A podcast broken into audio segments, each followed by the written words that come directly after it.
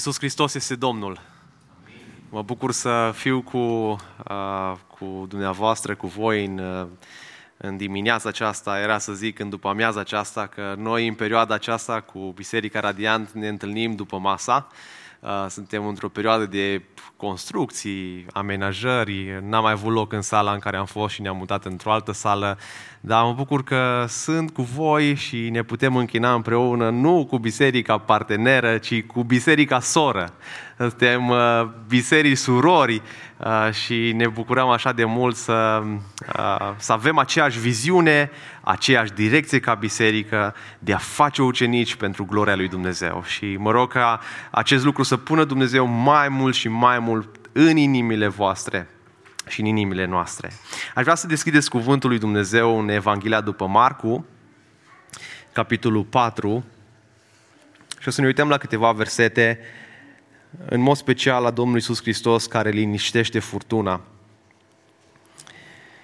Și dacă în dimineața aceasta ești într-o furtună um, a inimii tale, mă rog ca Iisus Hristos să, să, să liniștească și inima ta în dimineața aceasta și să-ți dăruiască pacea Lui.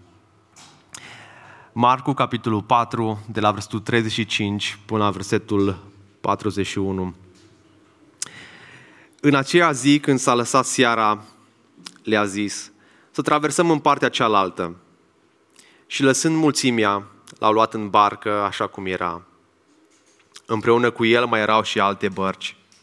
Atunci s-a stârnit un, un vârtej de vânt puternic care arunca valurile în barcă, astfel încât barca era deja aproape plină cu apă. Isus era în partea din spate a bărcii, dormind pe o pernă. Ei le-au trezit și au spus, învățătorule, nu-ți pasă că pierim? Atunci el, ridicându-se, a mustrat vântul și a zis mării, taci, liniștește-te. Vântul s-a oprit și s-a făcut o liniște mare. Apoi le-a zis, de ce sunteți fricoși? Tot n-aveți credință? Ei s-au temut foarte tare și ziceau unii altora, cine decese acesta de la ascultă până și vântul și marea? Amin. Aș vrea să păstrăm un moment de liniște în care să, să ne rugăm ca Dumnezeu să atingă inimile noastre. Dumnezeu să ne vorbească prin acest cuvânt. Și iați un, un moment de liniște în care să, să-L rogi pe Dumnezeu. Doamne, te rog frumos, vorbește și inimii mele. Liniștește și inima mea. Dacă vor veni furtuni, te rog să, să-mi dai pacea ta. Haideți să, să, să stăm în liniște și să ne rugăm. Doamne, așa cum am cântat, mărturisim că Tu e suveran, că stai pe tron, că nu avem un alt Dumnezeu în afară de Tine și ca Tine. Și te rugăm, Doamne, ca în dimineața aceasta Tu să atingi inimile noastre prin puterea cuvântului Tău, prin puterea Duhului Tău cel Sfânt și să liniștești marea din viața noastră. Sau când va veni furtuna în viețile noastre, să ne aduci aminte că Tu e suveran, că Tu stai pe tron. Vorbește, Doamne, fraților mei, vorbește inimii mele și ajută-ne, Doamne, să plecăm din acest loc încurajați de cuvântul Tău, că avem un Dumnezeu puternic. Amin. În urmă cu câțiva ani de zile am fost invitat să, să predic într-o biserică din Europa. Am venit înspre aeroportul din Timișoara și uh, era o vreme frumoasă, cu soare, liniștită. Uh, ne-am așezat în avion, eram împreună cu, cu soția și ce să faci până ajungi la destinație? Fie spui căștile în urechi și asculți ceva, să nu mai auzi gomotul uh, uh, avionului, sau citești o carte bună, sau discuți cu soția. E bine, eu m-am propus să cunosc persoana de lângă mine uh, din avion și să încep să-i spun Evanghelia. Și în timp ce îi spuneam Evanghelia, când eram deja în aer, dintr-o dată pe neașteptate, fără nicio avertizare din partea pilotului, am simțit dintr-o dată că avionul a căzut brusc în gol vreo câțiva zeci de metri. Și efectiv am încremenit, m-am panicat și până la destinație, ce să mai îi predic Evanghelia la om, am tăcut, n-am mai deschis gura deloc, nimeni din avion n-a mai vorbit până, până am ajuns, nu s-a mai întâmplat lucrul ăsta, uh, nu am mai întâlnit niciodată așa ceva, am, am călătorit și până în America, de dintr-o dată să cad avionul în gol, câțiva zeci de metri, efectiv a fost o panică teribilă în avion. Nu știu dacă ați trecut printr-o astfel de frică încât să, să simți că în clipa aceea mor și că nu mai ai nicio scăpare. Și într-o astfel de situație m-am aflat eu și într-o astfel de situație s-au aflat ucenicii cu Domnul Isus Hristos în barcă. Învățătorule, nu-ți pasă că pierim? Și probabil cel puțin o dată în viață sau de mai multe ori te-ai certat cu Dumnezeu. Ai spus, unde ești, Doamne, când trec prin problemele cele mai dureroase și grele din viața mea? Unde ești, Doamne, când trec prin probleme financiare? Unde ești, Doamne, când sufăr? Unde ești, Doamne, când boala îmi invadează trupul meu? Unde ești când persoana dragă moare? Chiar existi? Dacă existi, te rog, dă-mi un semn. Și în dimineața aceasta învățăm împreună ce înseamnă să-L urmăm pe Domnul Isus Hristos. Să-L cunoaștem pe Domnul Isus Hristos. Că El nu este un simplu om, că El este însuși Dumnezeu. Și astăzi vom privi la felul în care ucenicii urmează pe Isus chiar printr-o furtună. În Marcu, capitolul 4, ajungem la o relatare familiară care ne face să ne punem câteva întrebări importante. Cine credem noi că este Dumnezeu? Cum influențează înțelegerea noastră despre cine este Isus Hristos, modul în care răspundem la perioade dificile din viața noastră? Și acestea sunt întrebări importante care uneori au răspunsuri diferite. Și în timp ce mărturisim o vedere înaltă asupra lui Dumnezeu, cum am făcut-o în dimineața aceasta, că Tu ești pe tron, că Tu ești suveran, că Tu ai toată autoritatea, putem fi tentați să vedem situațiile și să răspundem uh, cu îngrijorare atunci când, a, când apar situații uh, grele în viața noastră. Cu îngrijorare, cu frică, putem să, să, să argumentăm că Dumnezeu este neglijent, nepăsător, că Dumnezeu nu este plin de dragoste, așa cum am cântat astăzi. Această narațiune a lui Marcu despre Isus, calmând furtuna, este o narațiune care ne descoperă faptul că Isus este Fiul lui Dumnezeu. Însuși Dumnezeu, plin de dragoste. Domn și suveran. Contextul acestui pasaj este faptul că Domnul Isus Hristos tocmai a încheiat o zi lungă și obositoare lângă Marea Galilei. Erau așa de mulți oameni cât s-au urcat într-o, într-o barcă de unde a dat învățătură întreaga zi. I-a învățat despre împărăția lui Dumnezeu și le vorbea în pilde. Aceste pilde vorbesc despre modul în care împărăția lui Dumnezeu trebuie reprezentată și cum, uh, cu, cum arată ea această împărăție. Și vorbește despre pilda semănătorului, despre pilda candelei, despre pilda cu sămânța care crește și a bobului de muștar. Seria de pilde prezentate de Marcu este urmată de o serie de minuni care arată ceea ce face Isus, lucrările sale și autentifică ceea ce spune El. Amândouă, atât pildele cât și minunile,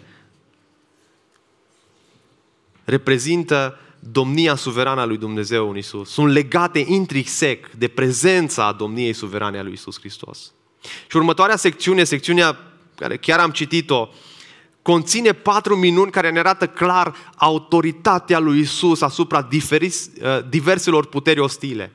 Și observăm că apare o furtună pe mare, la care ne uităm în dimineața aceasta, mai apoi posesiunea demonică, în capitolul 5, un om care este uh, vindecat uh, de, de un demon, o boală fizică incurabilă, învierea unei fetițe din morți. Acesta este contextul în care Isus arată puterea Lui, prezența Lui.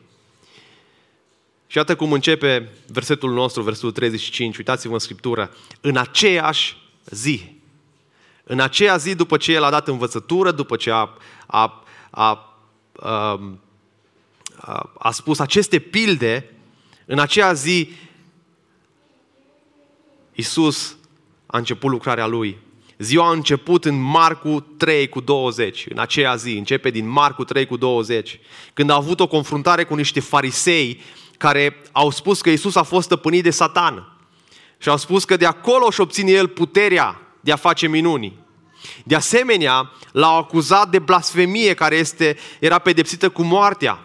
Frații Domnului Iisus Hristos au venit la el și au spus că, că a înnebunit și a pierdut mințile. În aceea zi, Iisus a petrecut restul zilei predicând Evanghelia și el a învățat mulțimile în pilde și le-a explicat în particular ucenicilor săi. Așa a continuat toată ziua, sub căldura soarelui. A fost o zi de epuizare pentru Domnul Iisus Hristos, o, o zi grea. Și seara Iisus a luat inițiativa și a hotărât să treacă pe partea cealaltă de est a Mării Galilei împreună cu cei 12 ucenici ai săi.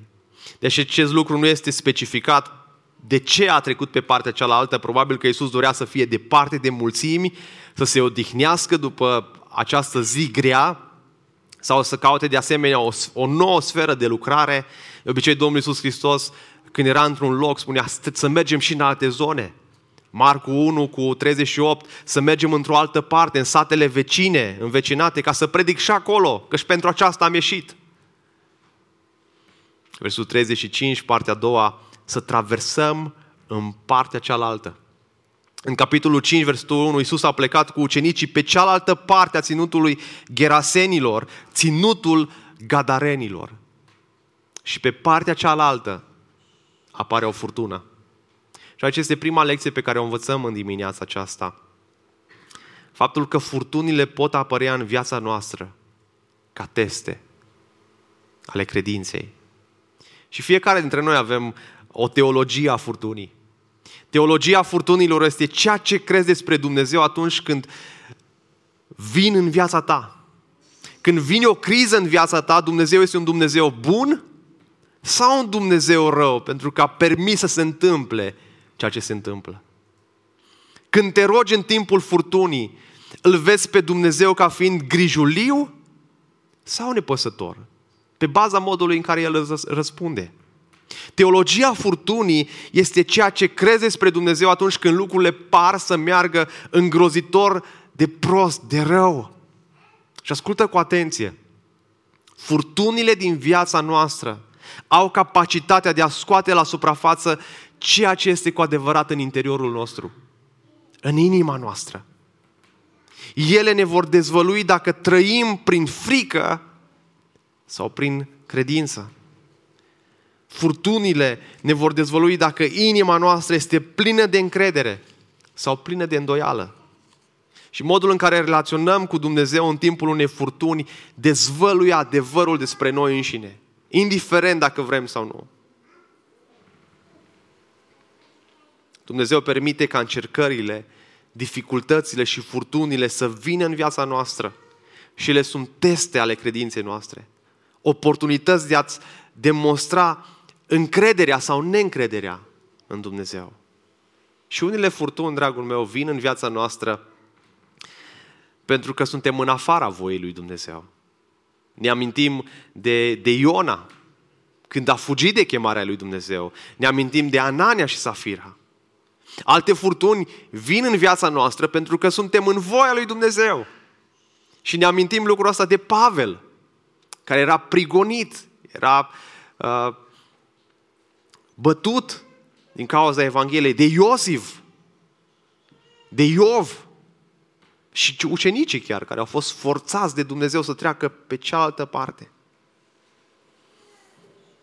1 Petru 1 cu 7 spune, pentru ca testarea credinței voastre este cu mult mai valoroasă decât aurul care pierde și care totuși este testat prin foc, să aducă laudă, slavă și cinste la descoperirea lui Isus Hristos. Da, s-ar putea ca pe partea aceasta în care ești astăzi, cu Domnul Isus Hristos, lucrurile să-ți meargă bine. Să vezi minunea lui Dumnezeu în viața ta. Dar s-ar putea ca săptămâna aceasta Dumnezeu să te silească să treci pe cealaltă parte. Și credința ta să fie testată.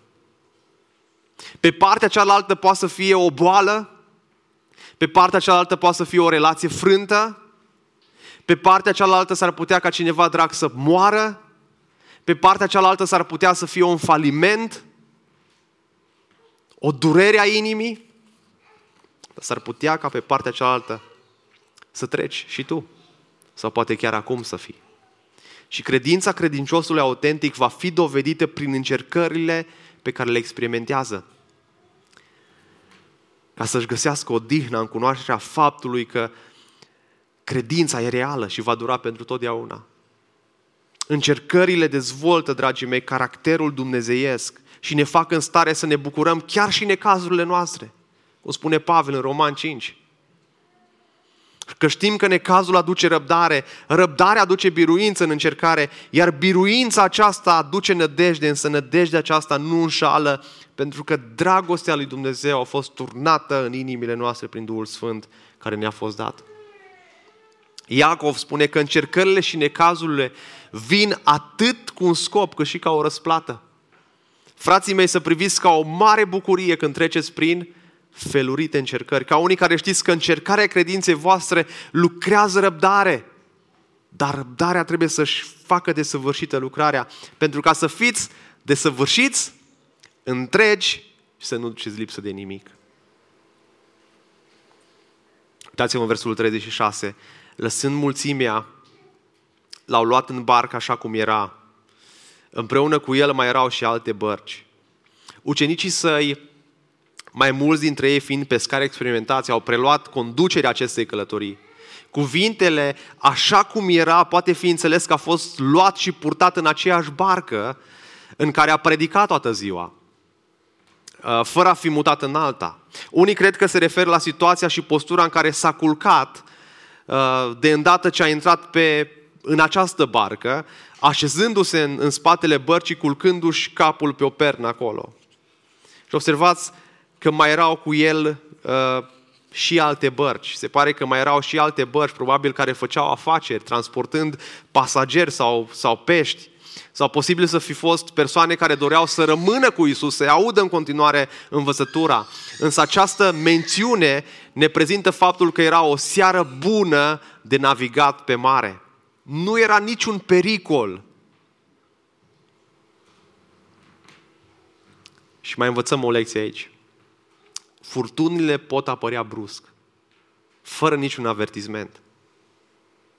Observați versetul 37. Atunci s-a stârnit un vârtej de vânt puternic care a aruncat valurile în barcă, astfel încât barca era deja aproape plină cu apă. Când Matei descrie acest eveniment în Evanghelia sa, el spune că a apărut o furtună puternică în Matei 8 cu 24. Cuvântul puternic pe care Matei îl descrie provine dintr-un cuvânt grecesc, seismos, pe care îl avem și noi în română, seism. Cu tremur. Pentru Matei era un cutremur în adevăratul sens al cuvântului. Experimentau un adevărat uragan acești ucenici. Unul dintre comentatori spunea, descriind furtuna de pe Marea Galilei, ne spune că ea nu numai că era puternică, dar venea și pe neașteptate. Deseori când cerul era senin și marea era netedă ca sticla. Această furtună a lovit din senin, a lovit seara, era ceva neobișnuit pe, pentru ucenici. Marea Galilei era o sursă bogată de pește, iar cea mai mare parte a pescuitului se făcea noaptea deoarece cele mai multe, cele mai mari și urâte vânturi se produceau de obicei în timpul zilei. Faptul că această furtună a izbunit noaptea ne oferă o oarecare perspectivă asupra fricii extreme a ucenicilor pe care o trăiau. Și evrei, în mod special pescarii, cunoșteau foarte bine schimbările de climă. Nu aveau o aplicație ca, ca și noi să vadă ce se întâmplă, dacă plouă, dacă, dacă e soare, dar când vedeau cerul roșu, știau că va fi vreme frumoasă și că puteau să acționeze pe mare în siguranță, liniștiți. Domnul Iisus Hristos spune în Matei 16 cu 2, când se înserează, voi spuneți, Va fi vreme frumoasă pentru că cerul este roșu, învăpăiat. Dimineața când cerul era roșu închis, ei știau că urma să vină furtuna. Când vedeau norii ridicându-se dinspre vest, uh, spre Marea Mediterană, știau că va ploua. Și evanghelistul Luca, de asemenea, l-a citit pe Domnul Isus spunând, l-a citat, când vedeți un nor ridicându-se de la apus, ziceți, imediat vine ploaia. Și așa se întâmplă. Cărătoria ucenicilor a fost întreruptă brusc. Un vârtej, un vânt puternic. Știa Iisus că va veni această furtună? Știa. Absolut că știa. Și Marcu descrie acest eveniment ca fiind extrem de puternică. O furtună aprică, violentă, s-a întâmplat brusc. Și așa e și viața.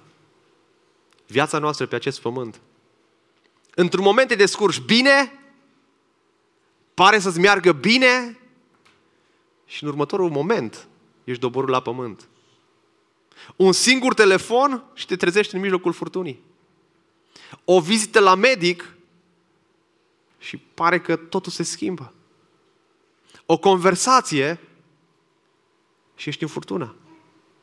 Săptămâna aceasta, un cuplu au plecat în concediu cu copilul lor, în cheile Bicas. Și în timp ce se uitau pe acolo, mama își făcea cumpărături cu bebelușul, o piatră s-a rostogolit și a căzut direct în capul bărbatului. Comă, în spital.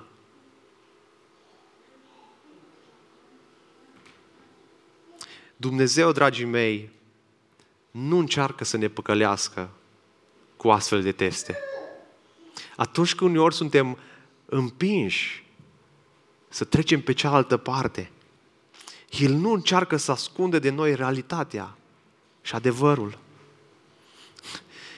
O persoană a venit la mine și mi-a spus, Adi, eu am crezut că dacă o să mă pocăiesc și dacă o să mă botez, în viață o să meargă bine. M-am văzut că voi pocăiții aveți case, aveți mașini, mai plecați prin America, o duceți bine. Și eu așa am crezut că dacă vin la biserica asta, dacă o să mă pocăiesc, o să meargă bine. Dragii mei, Domnul Iisus Hristos nu încearcă să, uh, să vă mintă.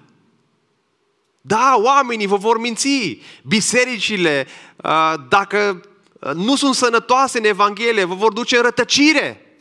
Dar Iisus Hristos niciodată nu minte. Domnul Iisus Hristos spune, v-am spus aceste lucruri ca să aveți pace în mine. În, în lume veți avea numai bucurii. Nu, în lume veți avea necazuri. Dar cu toate acestea îndrăzniți, pentru că eu am învins lumea.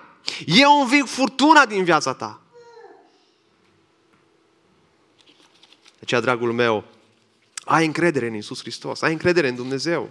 Furtunile vieții sunt o realitate a vieții. Furtunile se întâmplă brusc și acele furtuni îți vor testa și dezvălui credința și maturitatea spirituală.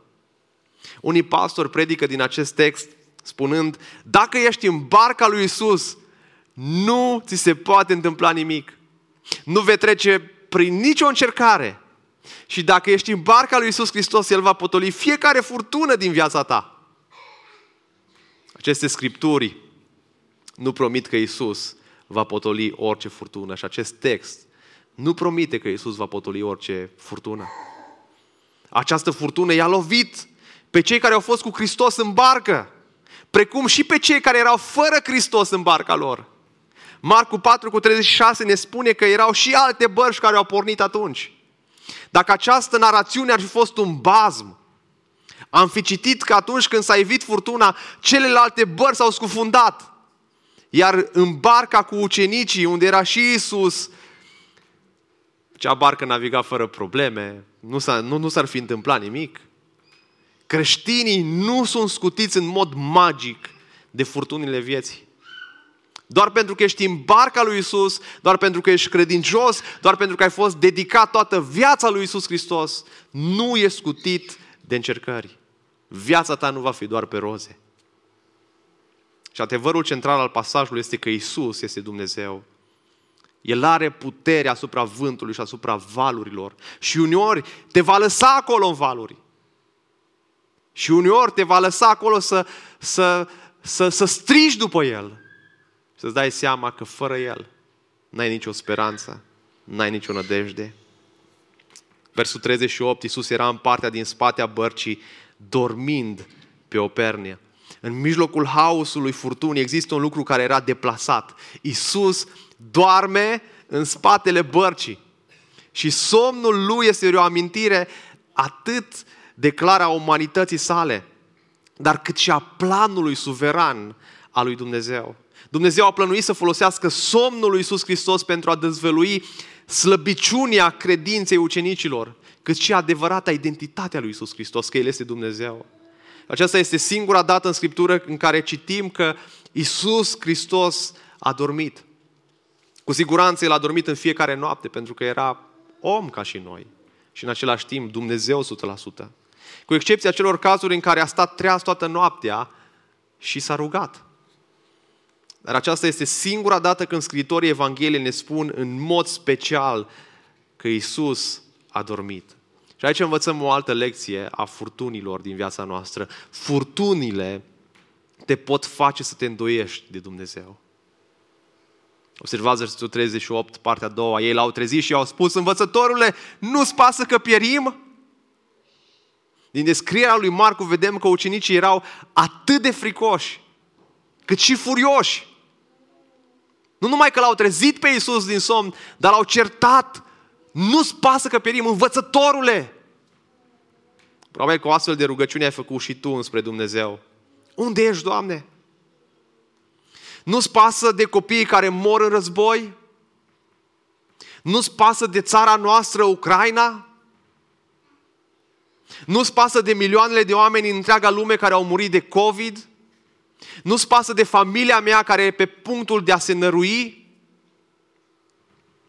Bărcile noastre, dragii mei, de multe ori se umplu cu apă și ne chinuim să ne descurcăm cu propriile forțe, dar în zadar. Și de multe ori ca ucenicii îl, îl punem la îndoială pe Dumnezeu. Nu-ți pasă, Doamne, că pierim. Și într-o furtună, chiar și cei mai puternici, cei mai credincioși, cei mai loiali se îndoiesc. În întuneric, în vântul înverșunat și furtuna devastatoare, credința ne este testată.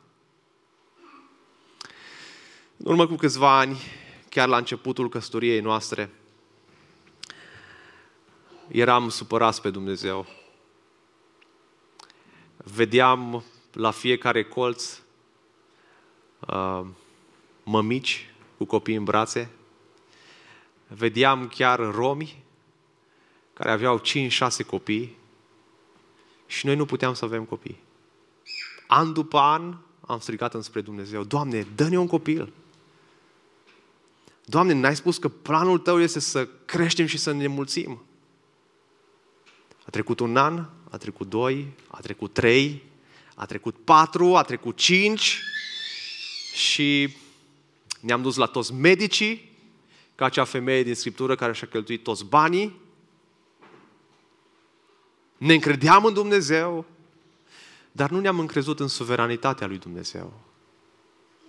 Că Domnul știe ce e cel mai bine pentru noi. Că El ia viața, El dă viața. Că El dă copii la timpul hotărât de El și nu la timpul hotărât de noi. Că El știe cel mai bine pentru noi. Și atunci când ne-am lăsat în mâna suverană a lui Dumnezeu, când ne-am zmerit înaintea Lui și nu ne-am mai încordat noi portofelele și cardurile și uh, puterile noastre și medicii cei mai buni din București și din Timișoara și din toată lumea și din străinătate. Dumnezeu ne-a spus, uite, adoptați un copil. Și Matei a ajuns în, uh, în familia noastră în urmă cu doi ani de zile aproape și la două luni, după ce Matei a ajuns în casa noastră, soția a rămas însărcinată. Îi dăm slavă lui Dumnezeu. S-ar putea să, să nu fi în același caz ca și noi. S-ar putea ca uneori să te lași în mâna lui suverană și Dumnezeu să continue să lucreze în viața lui, în viața ta. În viața noastră a lucrat șapte ani. Era nevoie de șapte ani. Uneori s-ar putea să trecem prin situații dificile și să avem impresia că Dumnezeu nu este interesat de dificultățile noastre, nu răspunde la rugăciunile noastre. Și aproape că avem ispita de a gândi ca și Ilie când și-a bătut joc de profeții lor, strigați mai tare! Doar este Dumnezeu, poate că meditează sau este ocupat sau se află în călătorie, poate că doarme și se va trezi El. Și asta avem impresia și noi, că Dumnezeu doarme uneori, că Dumnezeu nu ascultă rugăciunea copiilor, și poate în dimineața aceasta ești aici și strigi ca ucenicii disperați în barcă, nu-ți pasă că pierim, Doamne, cât mai vrei să ne lași așa? Sau poate ești ca psalmistul care spune în psalmul 13, 1 cu 2, până când, Doamne, mă vei uita neîncetat? Până când îți vei ascunde fața de mine? Până când să mă frământ în sufletul meu având durere zi de zi în inima mea? Psalmistul se roagă și el în psalmul 22, Dumnezeul meu, Dumnezeul meu, de ce m-ai părăsit? Și atât de departe de izbăvirea mea și de cuvintele strigătului meu. Dumnezeul meu strig ziua, dar nu-mi răspund, strig noaptea, dar nu găsesc odihnă. Dragul meu, oricare ar fi temerile tale în dimineața aceasta, oricare ar fi disperarea ta, aduți aminte cine este Isus Hristos în care te încrezi. El nu este un simplu om căruia nu-i pasă de nevoile tale, El este însuși Dumnezeu, căruia nu-i, pas, nu-i scapă nimic din priviri și care este în spatele fiecarei încercări și are un plan perfect. E suveran. Și da, s-ar putea ca uneori să vezi circumstanța, să fii în circumstanță, să te încrezi în tine, în puterile tale, în abilitățile tale, în intelectul tău. Și când vei face asta, vei fi cuprins de frică, deznădejde, anxietate, pentru că tu nu poți prin puterile tale. Asta spune lumea modernă. Tu poți. Te poți încrede în tine. Crede în tine. Dar Scriptura ne spune altceva. Că atunci când vin circumstan- circumstanțele, furtunile în viața ta, trebuie să te încrezi doar în Dumnezeu. Și când îți pui încrederea în Dumnezeu, vei avea speranță, vei avea curaj, vei găsi o dihnă și pace. Și Petru a înțeles mai târziu despre ce înseamnă să te abandonezi în brațul lui Dumnezeu. Și în 1 Petru 5 cu 7 spune, aruncați asupra lui toată îngrijorarea voastră, fiindcă lui îi pasă de voi. De aceea, dragul meu, aruncă îngrijorarea asupra lui Dumnezeu. Stephen Cole spunea, dacă nu petrești timp cu Domnul în calmul vieții, nu vei ști cum să te încrezi în El în furtunile care vor veni asupra ta. Dacă acum când ești în calmul vieții nu petrești timp cu Domnul, atunci când vor veni furtunile în viața ta, nu te vei putea încrede în El, nu vei ști cum să te încrezi în El. Ce poate să aducă încredere în inima ta? În primul rând, gândește la faptul că Dumnezeu este suveran. Peste orice furtună care va apărea în viața ta. Cine a spus să treacă pe cealaltă parte a malului? Iisus Hristos. Însuși Dumnezeu, El știe în ce i-a băgat pe ucenici. Ai încredere în El. Aduți aminte că El este mereu acolo chiar în furtună. Chiar dacă uneori pare că nu este, pare că doarme. Dar chiar înainte ca ucenicii să-L cheme, Iisus era acolo în corabie, trecând cu ei prin furtună. Aduți aminte de promisiunile Lui. El a spus în Evrei 13 cu 5, nici de cum nu te voi lăsa și nici de cum nu te voi părăsi. Că sunt convins, spune Romani 8 38, că nici moartea, nici viața, nici îngerii, nici conducătorii, nici lucrurile prezente, nici cele viitoare, nici puterile, nici înălțimea, nici adâncimea, nici o altă creație nu vor fi în stare să ne despartă de dragostea lui Dumnezeu care este în Hristos Iisus Domnul nostru. Și ne mai descoperă ceva furtunile, că furtunile ne descoperă și ne învață despre cine este Dumnezeu. Când Isus a trezit și a auzit mustrarea ucenicilor, era rostit nu una, ci două mustrări. Versul 39, atunci el ridicându-se a mustrat vântul și a zis mării, taci, liniștește-te. Și vântul s-a oprit și s-a făcut o liniște mare. Domnul slavei care a creat cerul și pământul, care stă pe tron, care se stăpână asupra naturii, care putea blestema un smochin și acesta să se ofilească, a mustrat natura și aceasta l-a ascultat. Îndată ce porunca a venit pe buzele lui, marea era ca sticla, s-a liniștit. În aer nu simțeai nici cea mai mică adiere de vânt. Modul în care Isus a mustrat vântul poate fi un indiciu despre cine a fost în spatele furtunii. Această mustrare din partea lui Isus este aceeași mustrare pe care a dat-o demonului în Marcu 1 cu 25. S-ar putea ca această furtună să fi fost un atac al împărăției întunericului pentru a-i ucide pe ucenici și chiar pe Isus. Nu putem să știm lucrul ăsta exact. Însă există cazuri în Biblie în care diavolul a folosit vremea pentru a duce distrugere asupra oamenilor. Exemplu, în Iov 1 cu 16, diavolul a folosit o furtună cu fulgere pentru a ucide oile și slujitorii lui Iov. În Iov 1 cu 19, diavolul a folosit un vânt puternic pentru a distruge casa în care se aflau toți copiii lui Iov, ceea ce a dus la moartea tuturor. Adevărat, da, s-ar putea ca Dumnezeu să-l folosească pe satana pentru a aduce încercări în viața noastră, așa cum a făcut-o în cazul lui Iov. Dar Dumnezeu afirmă că nu există un altul în afară de mine. Isaia 45. Eu sunt Domnul, nu este altul. Eu întocmesc lumina și creez întunericul. Eu fac pacea și creez dezastru. Eu, Domnul, fac toate acestea. Dragul meu, vei găsi mângâiere în încercări doar dacă afirmi atât suveranitatea absolută lui Dumnezeu, cât și iubirea lui nesfârșită. Ce ne învață asta despre Dumnezeu? Că diavolul nu are ultimul cuvânt.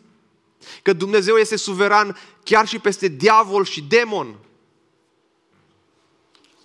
Că El este pe tron. Și ne mai învață că Dumnezeu are toată puterea în cer și pe pământ. Când n-au loc anumite tragedii, oamenii deseori spun, Domnul nu a provocat această tragedie, El doar a permis. Uneori chiar vor spune, Satan, nu Dumnezeu a provocat această tragedie.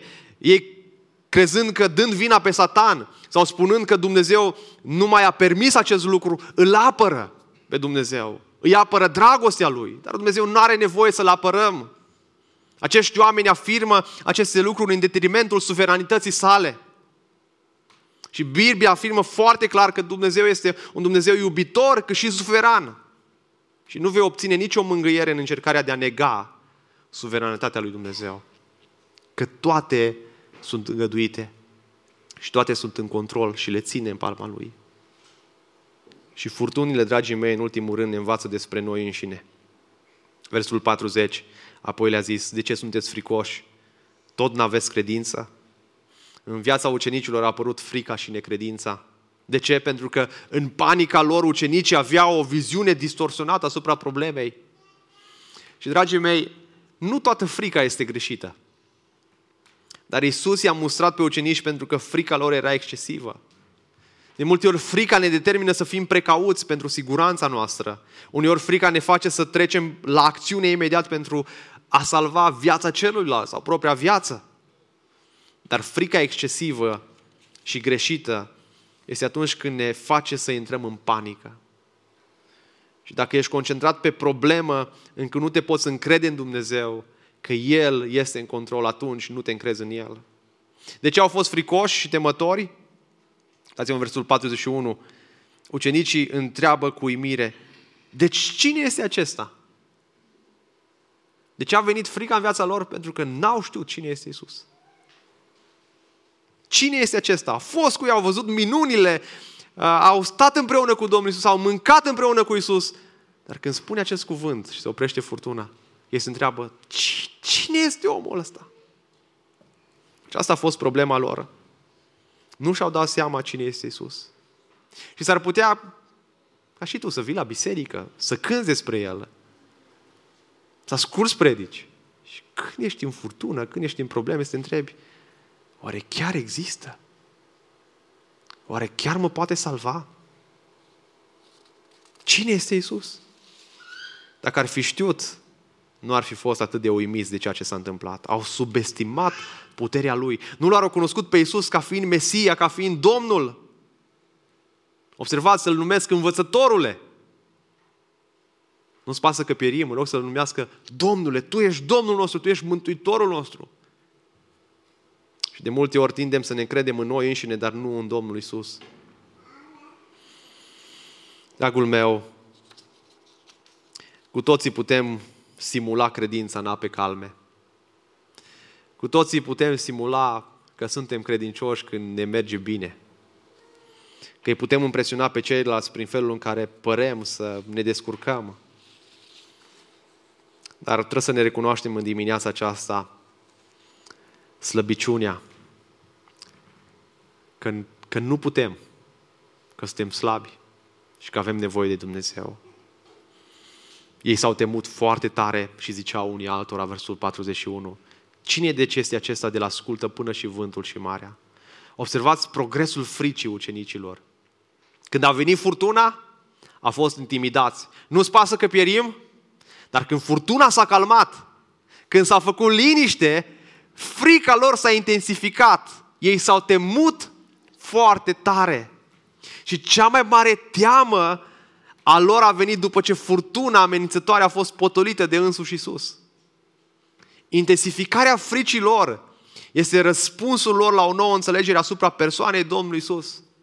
Le-a fost frică pentru că au văzut puterea lui Dumnezeu și a fost o frică sănătoasă că au văzut manifestarea lui Dumnezeu. Într-un cuvânt, ceea ce ucenicii au experimentat pe Marea Galilee în acea noapte a fost sfințenia lui Isus Hristos. Când Isus și-a manifestat puterea sa și ei au spus, Acesta nu este o, aceasta nu este o putere comună, aceasta este o putere sfântă, acesta este un om diferit de orice altă persoană de pe fața pământului. Pentru că s-au aflat în prezența Sfințeniei lui Dumnezeu. Sfântul lui Israel. Și au fost mistuiți de frică. Dacă Hristos în măreția sa, în dimineața aceasta ar bate la ușa inimii tale în această dimineață, tu nu i-ai spune, oh, bună Iisus, ce prieten grozav, ci mai degrabă ai cădea cu fața la pământ. În dimineața aceasta îi spune, Tu ești sfânt și nu mă pot apropia de Tine oricum. Dar mă pot apropia de Tine ca un prieten bun, prin jertfa Domnului Iisus Hristos.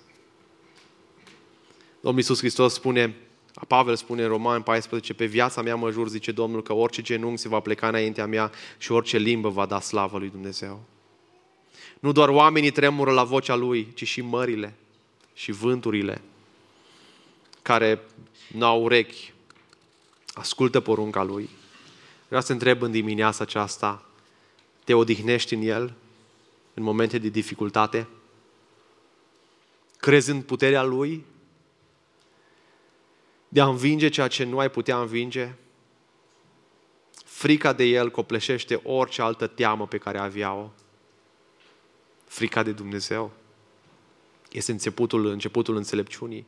Vezi tu cea mai mare dificultate a ta, dragul meu, nu există în, în, în afara ta. Furtunile care vin în viața ta, cea mai mare dificultate a ta există în interiorul tău și se numește păcat.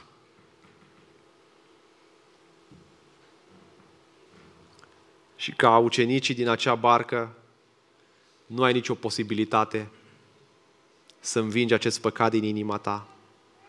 Această frică nesănătoasă. Este doar puterea Harului Mântuitor care poate să ia frica din inima ta și să o transforme în frică de Dumnezeu. O frică sfântă, o, o, o venerație. Și asta face jertfa Domnului Iisus Hristos pe cruce, care îți dă speranță, care îți dă putere în momente grele în care te confrunți. Și mă rog ca în dimineața aceasta să te încrezi în El, în jertfa lui Isus Hristos, să spui toată speranța în Domnul Isus. Să nu te îndoiești nicio clipă că El undeva acolo în cer și nu aude rugăciunile tale. El are un plan cu viața ta. Și aș vrea să mă rog în finalul acestui, acestui mesaj să spui toată încrederea în El și să te bazezi pe El. Așa cum spuneam, da, s-ar putea ca astăzi meargă bine. Încrede-te în El. Iubește-L pe El. Dar când vor veni furtunile în viața ta, sau poate chiar astăzi ești într-o furtună, Spune, Doamne, am nevoie de Tine, să mă las în mâna Ta, în brațul Tău. Hai să ne rugăm. Și acum ești acolo unde ești, te invit să pleci capul și să spui, Doamne, vin în ajutorul meu. Îți mulțumesc că Tu ai gânduri de pace pentru inima mea, pentru viața mea, chiar și când trec prin furtuni, chiar și când nu înțeleg planul Tău, chiar și când sunt doborât, chiar când nu mai văd lumina de la capătul tunelului, chiar când mă învăluie întunericul și frica, Doamne, mă încred în Tine, mă bazez pe Tine. Ceea, Doamne, vin în ajutorul meu. Te rog, Doamne, să-i ajuți pe frații mei din această biserică să se încreadă în Tine. Și dacă e cineva în această dimineață care nu și-a pus toată speranța în Tine, nu te cunoaște pe Tine ca fiind Fiul lui Dumnezeu care poți să aduci mântuirea pentru sufletul Lui și poți să aduci, Doamne, acea, acea teamă sfântă, sănătoasă, care să se închine ție, să te recunoască ca Domn. Mă rog ca în dimineața aceasta să te atingi de El. Doamne, dacă vrei să uh, treci aceste persoane prin anumite voi ca să te vadă mai bine, Doamne, te rog să-ți faci voia de săvârșită. Să le aduci aminte că chiar și în văi, chiar și în furtuni, Tu stai pe tron și Tu ai gânduri de pace. Îți mulțumim că Tu ești Dumnezeu, ne închinăm înaintea Ta și îți dăm toată gloria și toată slava. Amin.